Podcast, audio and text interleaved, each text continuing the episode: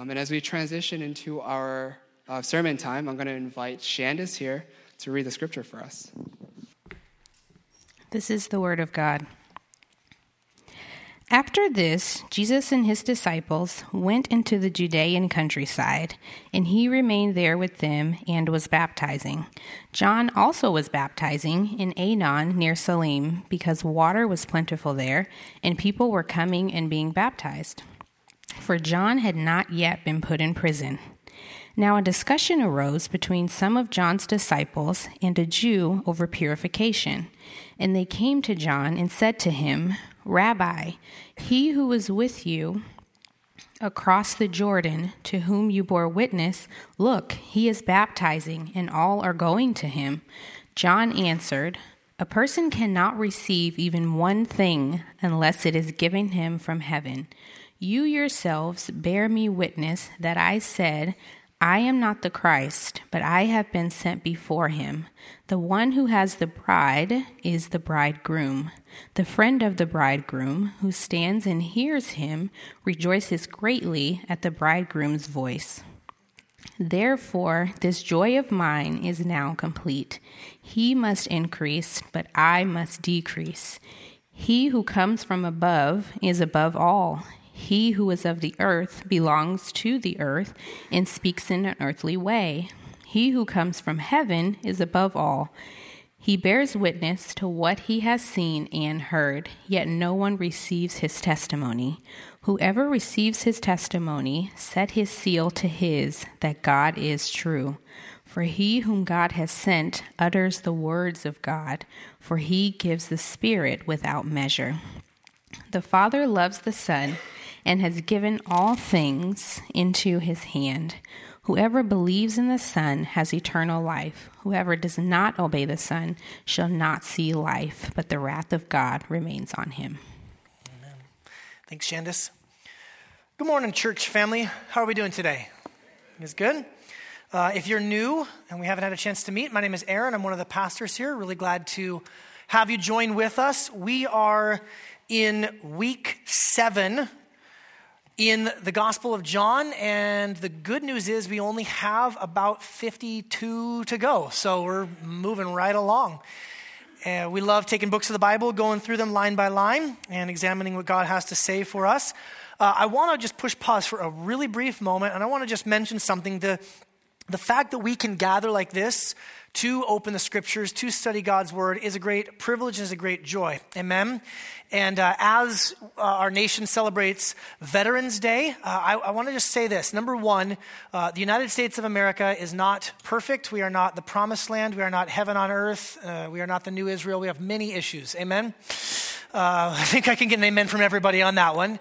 With that said, we have some incredible privileges to be able to gather like this, to open the scriptures, to worship God, to be able to um, even just to gather publicly like this uh, freely. And so we are very thankful to God for those freedoms. And we're also thankful to those uh, on Veterans Day, the weekend, as we celebrate. We want to thank those who have served to protect our freedoms. And so I wonder if we could take just a quick moment. If you have served, if you're active duty, if you're retired, whatever, would you just take a moment and stand? And we want to just show our appreciation by giving you a round of applause. Would you do that, please?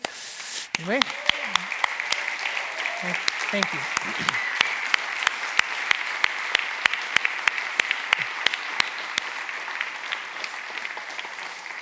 We're so thankful to be able to gather like this and to open up the Word of God. And uh, I'm just going to warn you right now today we're going to talk about pride. And, you know, there's a couple of things that are dangerous to pray, right?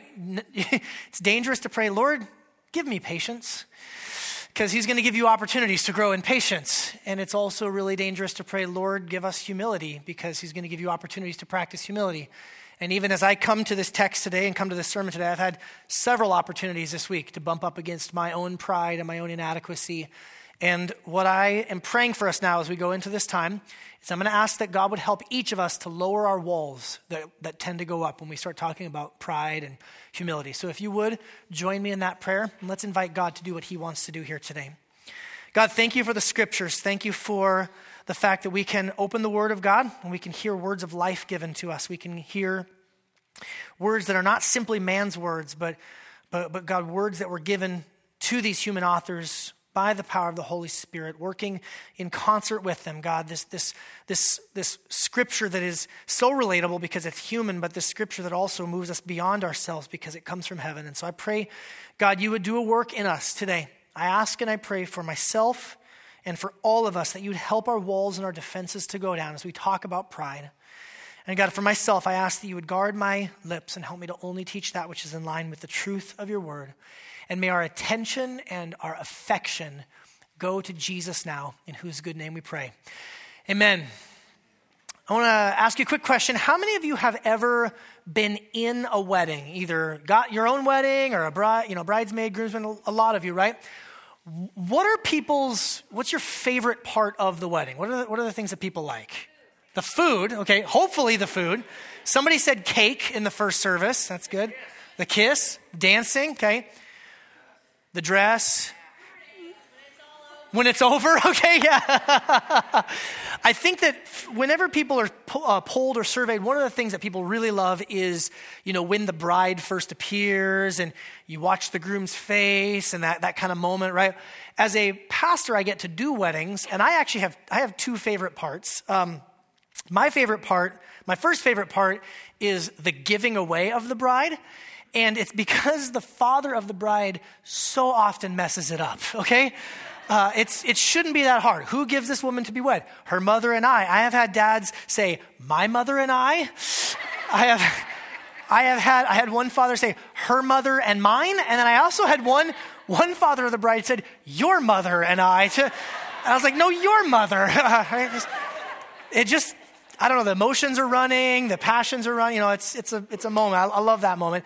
But honestly, sincerely, my, my favorite part of every wedding is actually the vows. And when I do weddings, I don't allow the bride and the groom to read their own, to write their own vows and to read them in the ceremony because most times when they write their own vows, what they write is a very uh, beautiful expression of love and sentiment, but there are no commitments, there are no vows actually made. If people want to write those things, I often encourage them we could add that onto the service or we could share that in the reception or find some other time to, to, to share that sentiment. I'm not against sentiment, but when we have a wedding, what we're there for is this commitment, this, this vow, right? This, this commitment. I'm taking you to be my wife. I'm taking you to be my husband, to give myself to you, to commit to you as to no other. The vows are really, in, in my estimation as the pastor, that's the central point of the wedding. That's what we're there for, is to make this commitment. Now, I want you to imagine that you're at a wedding. And I want you to imagine that I'm, I'm officiating it and we're starting to go through the, you know, do you take this woman to be your wife? Do you take this man to be your husband? We start to go through, and all of a sudden, the best man jumps in between the bride and the groom and says, You know, I'm going to let you finish in a minute, but at my wedding, we had the best vows of all time, right? And he, he kind of inserts himself into this moment and just kind of jumps in. And, and, and how would you feel in that moment? Awkward? How, how do you think the bride or the groom might feel in that moment? Anger, yeah?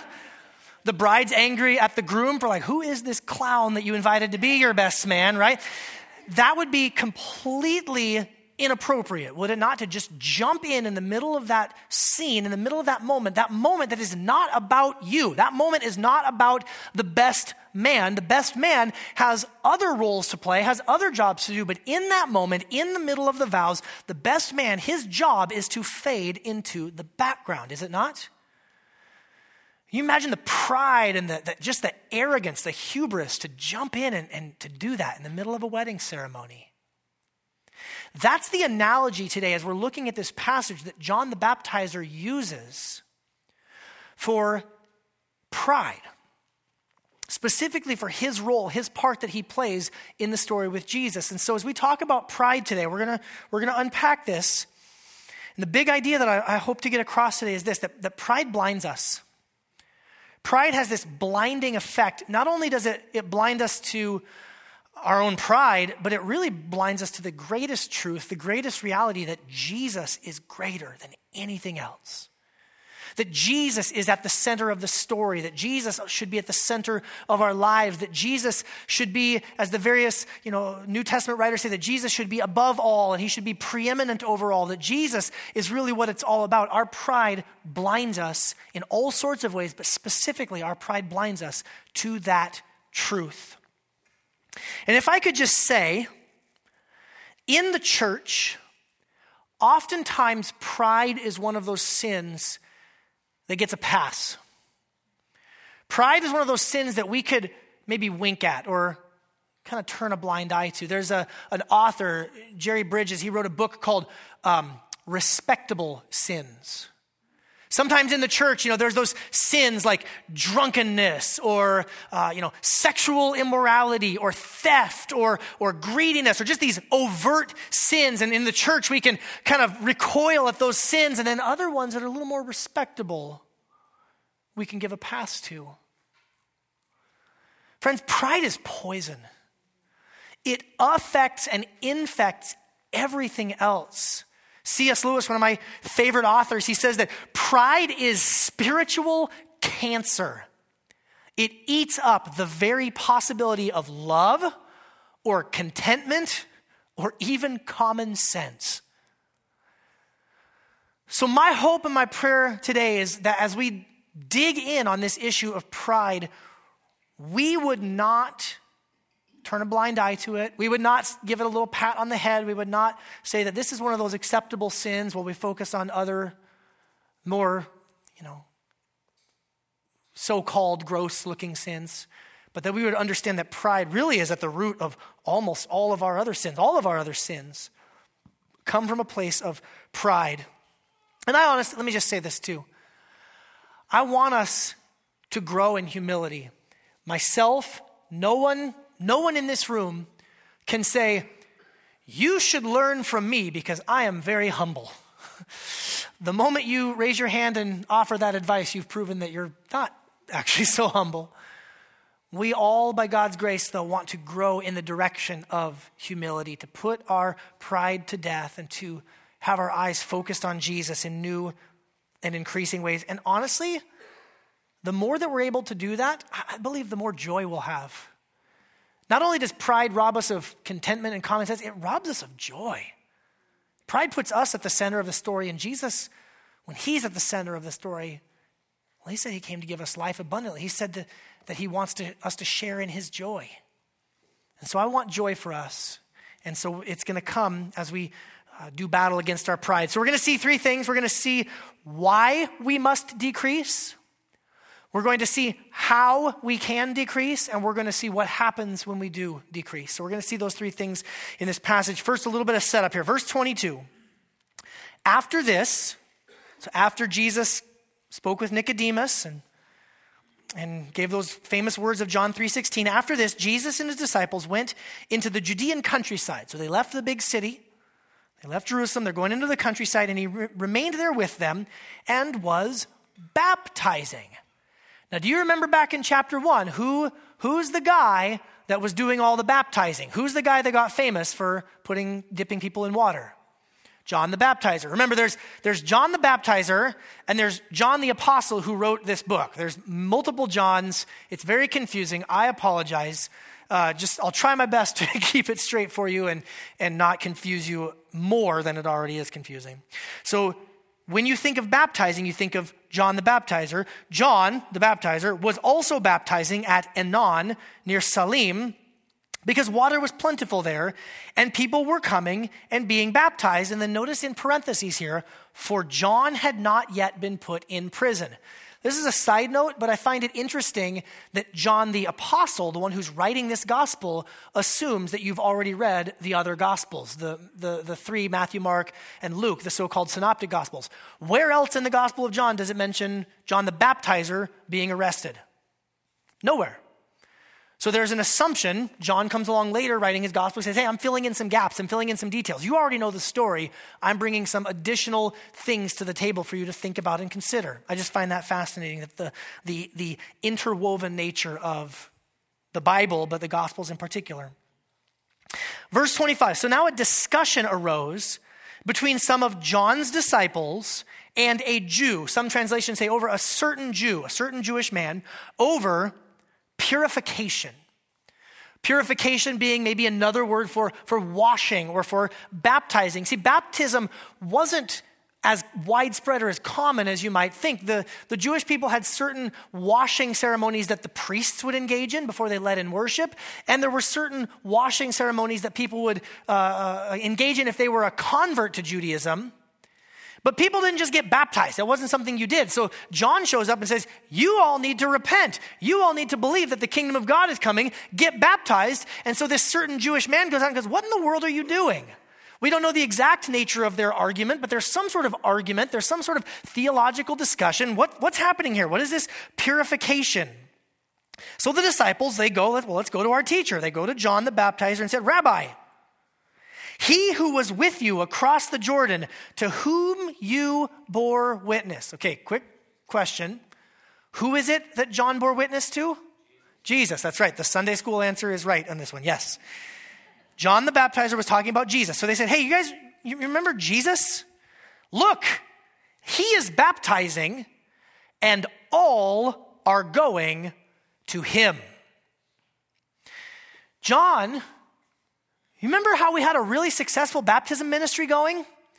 And John, you remember how we had to maybe kind of run and, and go to a different area because the, the pressure from the religious leaders was coming? And, and now you, you remember that guy Jesus that you were talking about? Well, now he's starting to baptize people, and everybody's going to him. We are losing followers. We are losing donors. We, our numbers are down. It's not once what it once was. Our, our baptism ministry is not going as strong as it once did. Do you see the pride there? Do you see the competitive nature of what's happening here. C.S. Lewis, again, a quote from him a couple times, he writes very well in, in Mere Christianity on the subject of pride. He says, Pride is essentially competitive. It's competitive by its very nature, while the other vices are competitive only, so to speak, by accident. Pride gets no pleasure out of having something, only out of having more of it than the next man. Pride is underneath when you and I look at our neighbor's house value on Redfin, just, just to see, just to, just to see. Pride is underneath when you know you're you're talking with so and so and they just got a new job offer and you're thinking about okay well they got how, how much was their what was their job offer what's their benefits package and what did I get Pride is underneath when I go to a pastor's function and they say, Oh, well, how many people attend your church? I don't know. I don't see numbers. Pride is competitive. Let me compare myself to you. Let me see what you're doing. Let me see. I had a conversation. We, for anybody who comes early and helps us set up, we, we serve breakfast in the mornings. If you want to get up early, come join us at 7, set up. We feed you breakfast, and we started out just very simply, but the breakfast team has grown over the last six months, and there's a handful of different families that come, and they have been like, it is, it is getting competitive over who can bring the best breakfast. And we have been eating like kings and queens in the mornings. And so they said, they said to me after the first service, well, I guess we have to stop competing with the breakfast thing. I said, no, that's very godly. You're allowed to compete there. That's okay. That's okay. Outdo one another in showing honor, and honor can also be translated as breakfast. So, uh, but there's this thing that rises up in us where we try to compare ourselves to one another. Am I better than them? Are they better than me? What, you know, money and status and accomplishments. That's at, the, that's at the heart of pride. I do want to point out one thing. Our passage today doesn't go into John 4, but there is a clarification coming. We'll, we'll get this in our passage next week. But John points out that uh, in John 4, verse 2, it says, Jesus himself did not baptize, but only his disciples. And I think there's wisdom there because Jesus entrusted the ministry of, the bap- of baptism to his disciples to do it. Because I just want you to hypothesize for a moment. Imagine Jesus has died, risen again, ascended into heaven, and people start vying for position in leadership in the church. Like, well, I think I should lead, or maybe I could do this. And someone steps forward and goes, Well, I was baptized by Jesus Christ himself, so I think I should lead, right? I think there's some wisdom there. I think there's some safeguarding there. It's a clarification that John the Apostle felt like was necessary to point out. It's not in our passage explicitly this week, but I wanted to at least point that out to you as well. So, competition, pride, the followers of Jesus, the followers of John competitive with Jesus, and his ministry is growing and our ministry is shrinking. What is going to happen? What is John the Baptizer going to say? How is he going to respond? Is he going to respond in pride? Is he going to respond in competition? Or is he going to respond in humility? Verse 27 John answered, Let these words weigh on you now. A person cannot receive even one thing unless it is given him from heaven. Why should we decrease? Why should, why should we seek humility? Why should we fight against our pride? Why?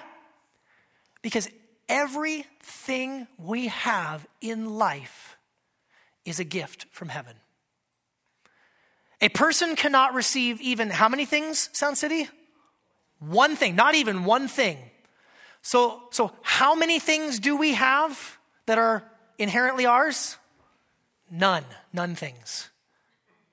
Zero, point zero zero. What happens when we forget this truth is, is we can slip into a mindset that I'll call an entitlement mindset. We can have a gift mindset that John points us to, this Bible points us to, what God points us to, that everything in life is a gift. Or we can have this entitlement mindset, an entitlement mindset that says, I'm owed certain things, I deserve certain things. See, an entitlement mindset says, I'm owed certain things, but a gift mindset says, everything I have in life is a gift. An entitlement mindset gets jealous or envious or starts to covet the possessions or the lifestyle or the, the, the, the, experiences of other people. Whereas someone with a gift mindset says, Nothing I have ultimately belongs to me, nothing they have ultimately belongs to them. It's all a gift of God's grace. Why would I be jealous? An entitlement mindset is a scarcity mindset, a hoarding mindset. I've got to get everything I can get. I've got to take everything I can take. I've got to hold on to everything I can hold on to. Whereas a, gift mindset says, my God, like the Psalm says, he owns the cattle on a thousand hills. Says he's given to me all things for life and godliness. He gives us every good thing for us to enjoy. He's got everything. Why do I need to hoard and have scarcity? An entitlement mindset ends up in rivalries and factions. Basically, let's band together to take. Whereas a gift mindset says, let's band together to give, to practice generosity. An entitlement mindset can give place to gossip and backbiting. Oh, can you believe what so and so did? Ooh, bought another new car. I said, I didn't know they were doing so well. Right? Just talking about and oh, God murmuring, oh, this and that, versus a, a gift mindset that says, I am a recipient of God's amazing grace. How dare I look down on anyone else? And here's the big one. This, this is one for you to check in your heart. An entitlement mentality gives place to resentment and bitterness when expectations are not met. I expected this to happen. I thought this would happen. I'm owed this thing. I deserve this thing. And when those expectations are not met, there's resentment, bitterness, even overt anger, versus someone with a gift mindset says, The only thing that I am owed is judgment and condemnation for my sin. Why would I be bitter over anything that I thought I deserved and didn't receive? Would you agree with me that virtually everything in our culture is set up to encourage an entitlement mindset?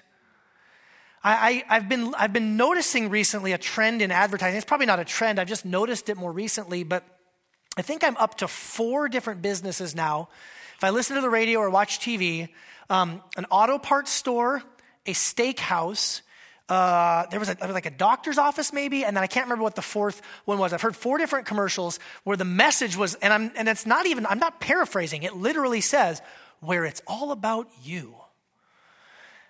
And like, you know, an auto parts store. Come to, you know, Bobby's Auto Parts, where it's all about you. I'm like, well, thank you, because I have been trying to convince my wife and children for years that it is all about me, and they're not listening to me. But at least I can go to this auto parts store where they know the truth that I've been proclaiming for years, right? You know, come to Jimmy Joe's Steakhouse where the customer is always king. I'm like, yes, thank you. Because I do want a steak and I want it served by a serf, uh, you know, who kneels down at my table and gives it to me because, you know, that's just not the treatment I get at home, right? Everything in our culture is really set up to kind of encourage us in this entitlement you deserve it. You're owed it. You, you owe it to yourself. Treat yourself, whatever it might be. Would you agree with me that that is the air that we breathe, the water that we swim in? And some of you might actually have a defense right now where you say things like, Yeah, I don't, I don't believe in that entitlement stuff. I work hard for everything I've got. I work hard. I apply myself. I'm not taking handouts from nobody. I'm not going to be anybody's charity case. I'm not going to take a handout from the government. I'm not going to take a handout from anybody else. I worked hard for what I have. And I would simply ask you that breath you just took in, where did you get that? The fact that your eyes opened this morning and you're awake and alive, where did that come from? The blood that you have coursing through your veins. Did you, did you originate that? The brain that you used. Yes, I'm not saying you didn't work hard. Thank God if you had a brain and you went to college and you applied yourself and you have hands that are strong so you can work hard. But where did you get that brain? Where did you get those hands? It's all a gift of God's grace. Amen? A person cannot receive even one thing unless it is given from heaven. All of life is grace. All of life is a gift from God. And the sooner we admit that, the sooner we recognize that, and the more that we try to live in accordance with that, the freer we will be. John the Baptizer gets it absolutely right. So that's why we should seek to decrease. Now, how? How are we going to decrease? Verse 28. You yourselves bear me witness that I said, I'm not the Christ, but I have been sent before him. John is saying, Hey, you guys remember when I said, I'm not the Christ? You, you remember that, right? I said that. You bore witness. You agreed with me. I'm not the Messiah. I'm not the, the one who has come to save Israel. I pointed at the other guy, Jesus, and said, It's him. Why, why are you forgetting this? Verse 29 The one who has the bride is the bridegroom. The friend of the bridegroom who stands and hears him rejoices greatly at the bridegroom's voice. Therefore, this joy of mine is now complete. He must increase, but I must decrease. John is going to give us kind of two analogies here. And the first one is the analogy I used at the beginning, that of a wedding. He says, I, I know my role in this dance. I'm not the groom, I'm the best man. I'm the friend that gets to stand close enough to the groom to hear his voice. Sometimes when I do weddings, you know, i am the pastor, I'll have a microphone, people can hear me, but when you do the vows, sometimes you don't always have a microphone, so the, the bride and the groom, you can't, you can't hear their voice far out in, in the crowd. But you know who can hear the voice of the bride and the groom? The best man who's standing right there. He says, I am happy and I am joyful that I get to stand close enough to get to hear the voice of the groom. He says, I know my role, I know my part to play. John is able to not give place to pride. John is able to work towards humility because he knows where his part is in the story. He uses a second analogy. This one's a little bit more subtle, but he uses another analogy of a courtroom witness. Verse 31 He who comes from above, Jesus, is above all. He who is of the earth, down here, belongs to the earth and speaks in an earthly way. He who comes from heaven is above all. You see the contrast there? There's somebody from heaven and there's somebody from earth, and they speak differently. Verse 32 He bears witness, this is Jesus, to what he has seen and heard, yet no one receives his testimony. Jesus is the one from heaven. He's telling us things that are true, who, who should teach us about heaven? The one who's from earth or the one who's from heaven? The one who's from heaven. No one receives his testimony, but whoever receives his testimony sets his seal to this that God is true. For he whom God has sent utters the words of God, for he gives the Spirit without measure. Here's, here's the analogy saying there's somebody who's giving a testimony, somebody who's like a witness. And nobody's believing them, even though they're an eyewitness. Nobody will believe them. Only some are believing them. Have any of you ever had to give testimony in court? I had to give testimony in court, not just be a juror, but I actually had to give testimony last year. I received a, uh, a phone call from the Edmonds Police Department, and they said, Hey, yeah, we, we pulled somebody over, and there was a warrant for them, and they're doing criminal behavior. And so we actually have arrested them, and we found in their back seat mail that had your address on it. Did you give your mail to so and so? Well, no, I don't remember giving my mail to somebody with that name. They had just been going around the neighborhood stealing mail out of people's mailboxes, looking, you know, looking for cash, looking for sensitive information, whatever. Hadn't done anything with it, just left it in their back seat. That's what I would do with my mail too. And uh, so I got called to the courthouse up in Everett, the Snohomish courthouse, and it was like multiple weeks of scheduling, and it was canceled. I'd driven up there. It took four hours out of my day. It got canceled. It got rescheduled for the next week. I had to wait in the lobby for hours and hours, and then finally they called me in and they said, Mr. Gray, uh, do you know this gentleman here with his name? I said, No, I don't know this gentleman here. And they said, Did you ever give him any of your mail? I said, No, I didn't give him any of ma- my mail. And, and they said, uh, You know, is there any reason why he should have any of your mail? I said, No, there's no reason why he should have any my mail. Thank you, you're dismissed. That was literally as long as I was in the court. I'm like, I could have, I could have taken a selfie and just texted it to you, like, you know, video. But okay, whatever. Now, imagine if I was in that courtroom. Do you know this person? No, I've, I've never met them before in my life. Yes, you have. You know, somebody yelling out from the back of the court. No, I haven't. Did you, did you give them your mail? No, I didn't give them your mail. Yes, you did. I'm like, what do you, stop. That'd be very frustrating. Why are you not believing my testimony? I, I'm the eyewitness. I'm the property owner. I'm the one that should know, and you're not believing my testimony. What, what, what John the Baptizer is saying here, he's saying, I'm, I'm not the eyewitness. I'm not the one that you should be listening to for truths about God. I'm not the one that you should be listening to for truths about heaven. I'm just here to point you to Him. Jesus is the star witness. Jesus is the key witness. Jesus is the eyewitness. He's the one that knows about heaven because he came from heaven. You should listen to him. Friends, we do not wage war against pride when we forget our part and our role in the story. Let me ask you this the story of redemption, right? The, the biblical story of redemption. God creates the heavens and the earth. He creates mankind special in his image and likeness. Mankind rebels and sins, says we want to be our own God. We want to, we want to live life on our own terms. The world is plunged into chaos and death and disorder. And God says to Abraham, I'm going to use you. I'm going to use your family to be a blessing to all the nations of the earth. And the nation of Israel comes from that promise. And God uh, raises up a Messiah to come from the people of Israel, and that Messiah lives a perfect life and then dies on a cross for our sin and then rises again on the third day, conquering over sin and death, and then ascends to the right hand of the Father and sends the Holy Spirit so that the news can go out to all the nations of the earth. And then Jesus says, One day I'm returning and I'm going to set up my, my kingdom in totality here on earth, and all death and sickness and crying and everything will be done away with once and for all. That, you know, that story, that story of redemption, that big picture that we're a part of, what's our role in that story? We are the fools who need to be rescued.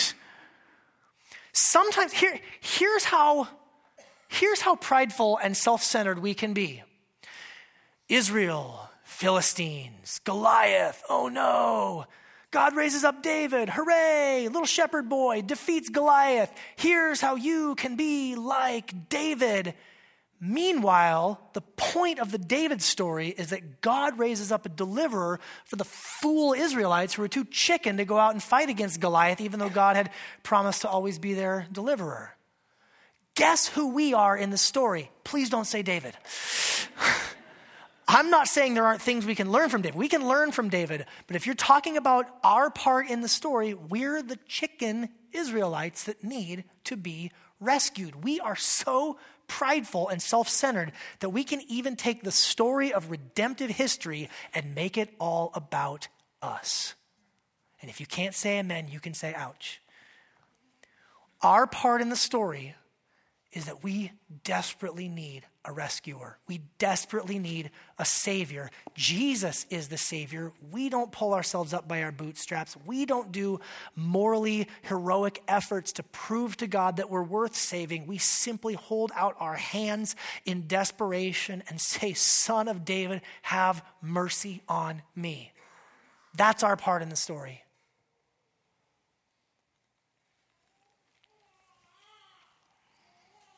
What's our role?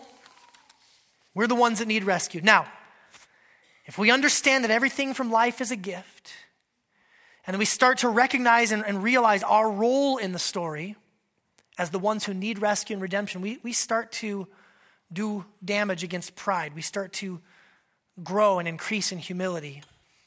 And then there's a promise what comes after this.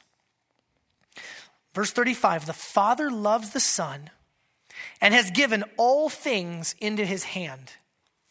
Actually, just a moment ago in verse 34, we read about the Spirit. God gives the Spirit without measure. The Father loves the Son, has given all things into his hand. I want to just pause for a moment because we are so blessed to get a peek behind the curtain into the very nature and character of God Himself.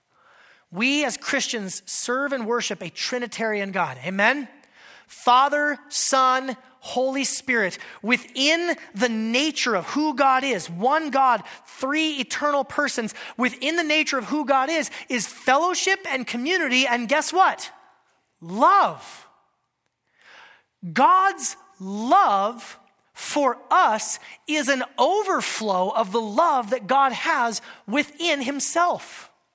This is incredibly good news for us because think of people that you love. Think of your spouse or a close friend or children if you have kids, somebody that you love. Would you be honest and say that on certain days your love is more than on other days?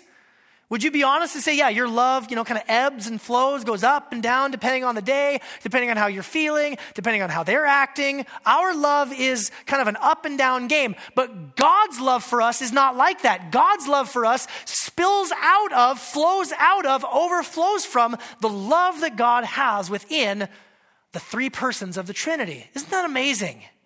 And John gives us this little insight into it. So God loves us. God is for us. God's love is for us because God has love within who He is. Whoever believes in the Son has eternal life. Whoever believes in the Son has eternal life. What an amazing promise. What an amazing promise. Well, what do I got to do? What rites do I have to go through? Do I have to get baptized? Do I have to take communion? You should get baptized. You should take communion. Do I have to join a community group? You should join a community group. Do I have to come to church every Sunday? These are all great things to do. What do I do to get right with God? That's all it is right there. Whoever believes in the Son has eternal life. There's no deed we do, there's no work we do. All that is required has already been done by Jesus Christ. Whoever believes in the Son has eternal life. And then there's a warning. Whoever does not obey the Son shall not see life, but the, what's the word, Sound City? The wrath of God remains on him. People in our culture don't, generally speaking, like the idea of the wrath of God. I've heard people say almost this exact phrase I can't believe in a God who is angry and wrathful. I would submit to you that we should not believe in a God who does not have wrath as part of his character. Because wrath and anger is a right and proper response to injustice, exploitation, harm. Right now in our nation, what is dominating the news cycle, social media, TV, cable news, radio, is this series of revelations about people, politicians, and uh, people in Hollywood in particular, who have used their place of power and authority to sexually exploit others, in particular minors. You guys know what I'm talking about? And what is mind blowing to me, I guess it shouldn't be, but it is mind blowing to me the wrath that I see poured out by people. The same people who would say, Oh, I don't like that God that has wrath, they are literally on Facebook or literally to my face saying, I hope that so and so gets strung up by his ears. I hope that so and so, you know, they should be burned alive, tarred and fat. I mean, there's this outpouring of wrath over injustice, abuse, and exploitation. And yet then they turn on the other side and say, God should not have wrath over abuse, injustice, and exploitation. You know what we call that? Hypocrisy. Even to use the silly analogy of a, a, a, best man interrupting the wedding. If the bride and the groom are in the middle of their vows, the best man jumps in the middle and pulls a Kanye West and says, I'm gonna let you finish, but would you fault the bride for being angry? Not in the slightest. Like you ought to be angry at that type of pride and hubris. And yet we, in our pride and arrogance, have done far worse to God. Let me simply say this. Some of you don't like the idea of God's wrath because you think of God's wrath as human wrath. Human wrath is different than God's wrath. Uh, there's a, a, pastor, I believe it was John Piper, an older pastor, retired, and he said something recently. He says, The older I get, the more convinced I am that there is no such thing as righteous anger in my own heart. He's like, if there is righteous anger, I, I don't know if I've ever had it. All of my anger is unrighteous. All of my anger is selfish, cranky, short tempered, exploding at things I don't like. That's not God's wrath. God's wrath is holy and pure. God's wrath, as, as one author puts it, it's not a cranky explosion, but it's his settled opposition to the cancer of sin, which is eating away the creation and the humanity that he loves. We have to talk about God's wrath because Jesus talks about God's wrath. But the promise is this for all who believe, there's no wrath. Doesn't matter what you've done, doesn't matter where you've been, doesn't matter what's been done to you. To believe in the Son means you are invited into the love of God. You're invited into the love of God. No wrath remains for you. I want to close with this thought. Because there's another book that John the Apostle writes. At the end of the Bible, he writes a, a book called Revelation. John's a much older man. He has a, a vision. God Jesus appears to him, and he has this vision of, of, a, of a big wedding. He has a picture of this wedding feast, and there's this lamb there.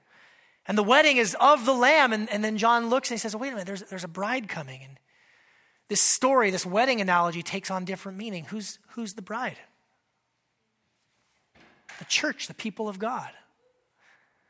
R.C. Sproul says this It is because of the love of the Father for the Son that we are invited to partake one day of the marriage feast of the Lamb. We are invited not simply as friends of the bridegroom or friends of the bride, we are the bride. Christ our Savior has set his love upon us and betrothed us to himself. He who died for us will come again someday to receive us to himself. Is that an amazing promise or what? Here we are, we're invited. Hey, decrease, fade into the background. Get your eyes off yourself. Get the attention off yourself. It's not about you, it's all about Jesus. He must increase, you must decrease. And then at the end of the age, guess what? We find ourselves right there, smack dab in the middle, as the bride of Christ, the one upon whom he has placed all of his love and affection. And we're invited to the wedding, not as a groomsman, not as a bridesmaid, not as a DJ, thank God, as the bride of Christ. What an amazing thought that is, amen? For those of you who are here who are Christians already, I simply want to ask you where do you need to wage war against pride? Not if, where. Where do you need to wage war against that entitlement mentality and see that everything in your life is given to you as a gift? And then for those of you who are here today who are not yet believers in Jesus, I have a very simple invitation. Today you're invited to believe in Jesus, to believe that He is the Son of God, to believe that He died on the cross for your sin, to believe that He rose again to offer you new life. Sometimes we think we've got to have some eloquent prayer or some, you know, amazing act or feat of heroism. There's a hymn that we sing sometimes here. It's called Come Ye Sinners. It has a line in it. It's from Joseph Hart. It has this line. It says, Let not conscience make you linger, nor of fitness fondly dream. Don't think you've got to get fit enough or good enough. All the fitness he requires is to feel your need of him. What does God want from you? Nothing. And that's the point. God, I come to you today with nothing. I give you my heart, I give you my life, and I receive your grace. Let's pray. God, we acknowledge that in our hearts there exists much pride. And so, my prayer for all of us today is the, the, the words of John the Baptizer we must decrease and you must increase. God, for, for all of, of us who have believed in Jesus, who have received your grace, would you strengthen us in this resolve to put our pride to death, to put our competition to death, to put our entitlement to death by the power of your grace, by the power of your Holy Spirit. To not even not even play games with it, God. God, for those who are not Christians here today, I ask and pray that you would, by your grace, give them the courage to come to you for maybe for the first time and admit their need of you. God, I, come, nothing, nothing in my hands I bring, but I'm coming to you and asking for your grace and asking for your mercy. And then, God, in, in, in coming to you with empty hands, coming to you in humility, realizing that in Christ we've been given the riches of heaven. I pray for our time of response now. May we be focused on Jesus. It's in his name we pray. Amen. I want to invite us to respond, and we're going to respond as we do in a couple of ways. The first way we're going to respond is through the giving of our tithes and offerings. We say this each week. If you're a guest or a visitor, we do not believe in or like arm twisting or guilting people into giving. So we don't practice that here. We believe that giving should be done as worship. And I would simply point out to you today, again, even in the light of that verse we read, what do you have in your bank account that you didn't already receive as a gift from God.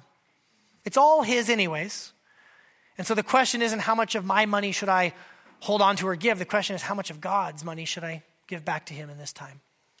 So as you give, give as worship. If you want information on how to give online or text to give, that's up on the screen.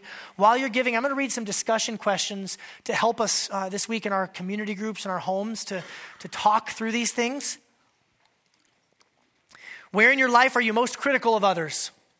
And then, if you're being honest, where are you actually guilty of doing those same things as the people you criticize?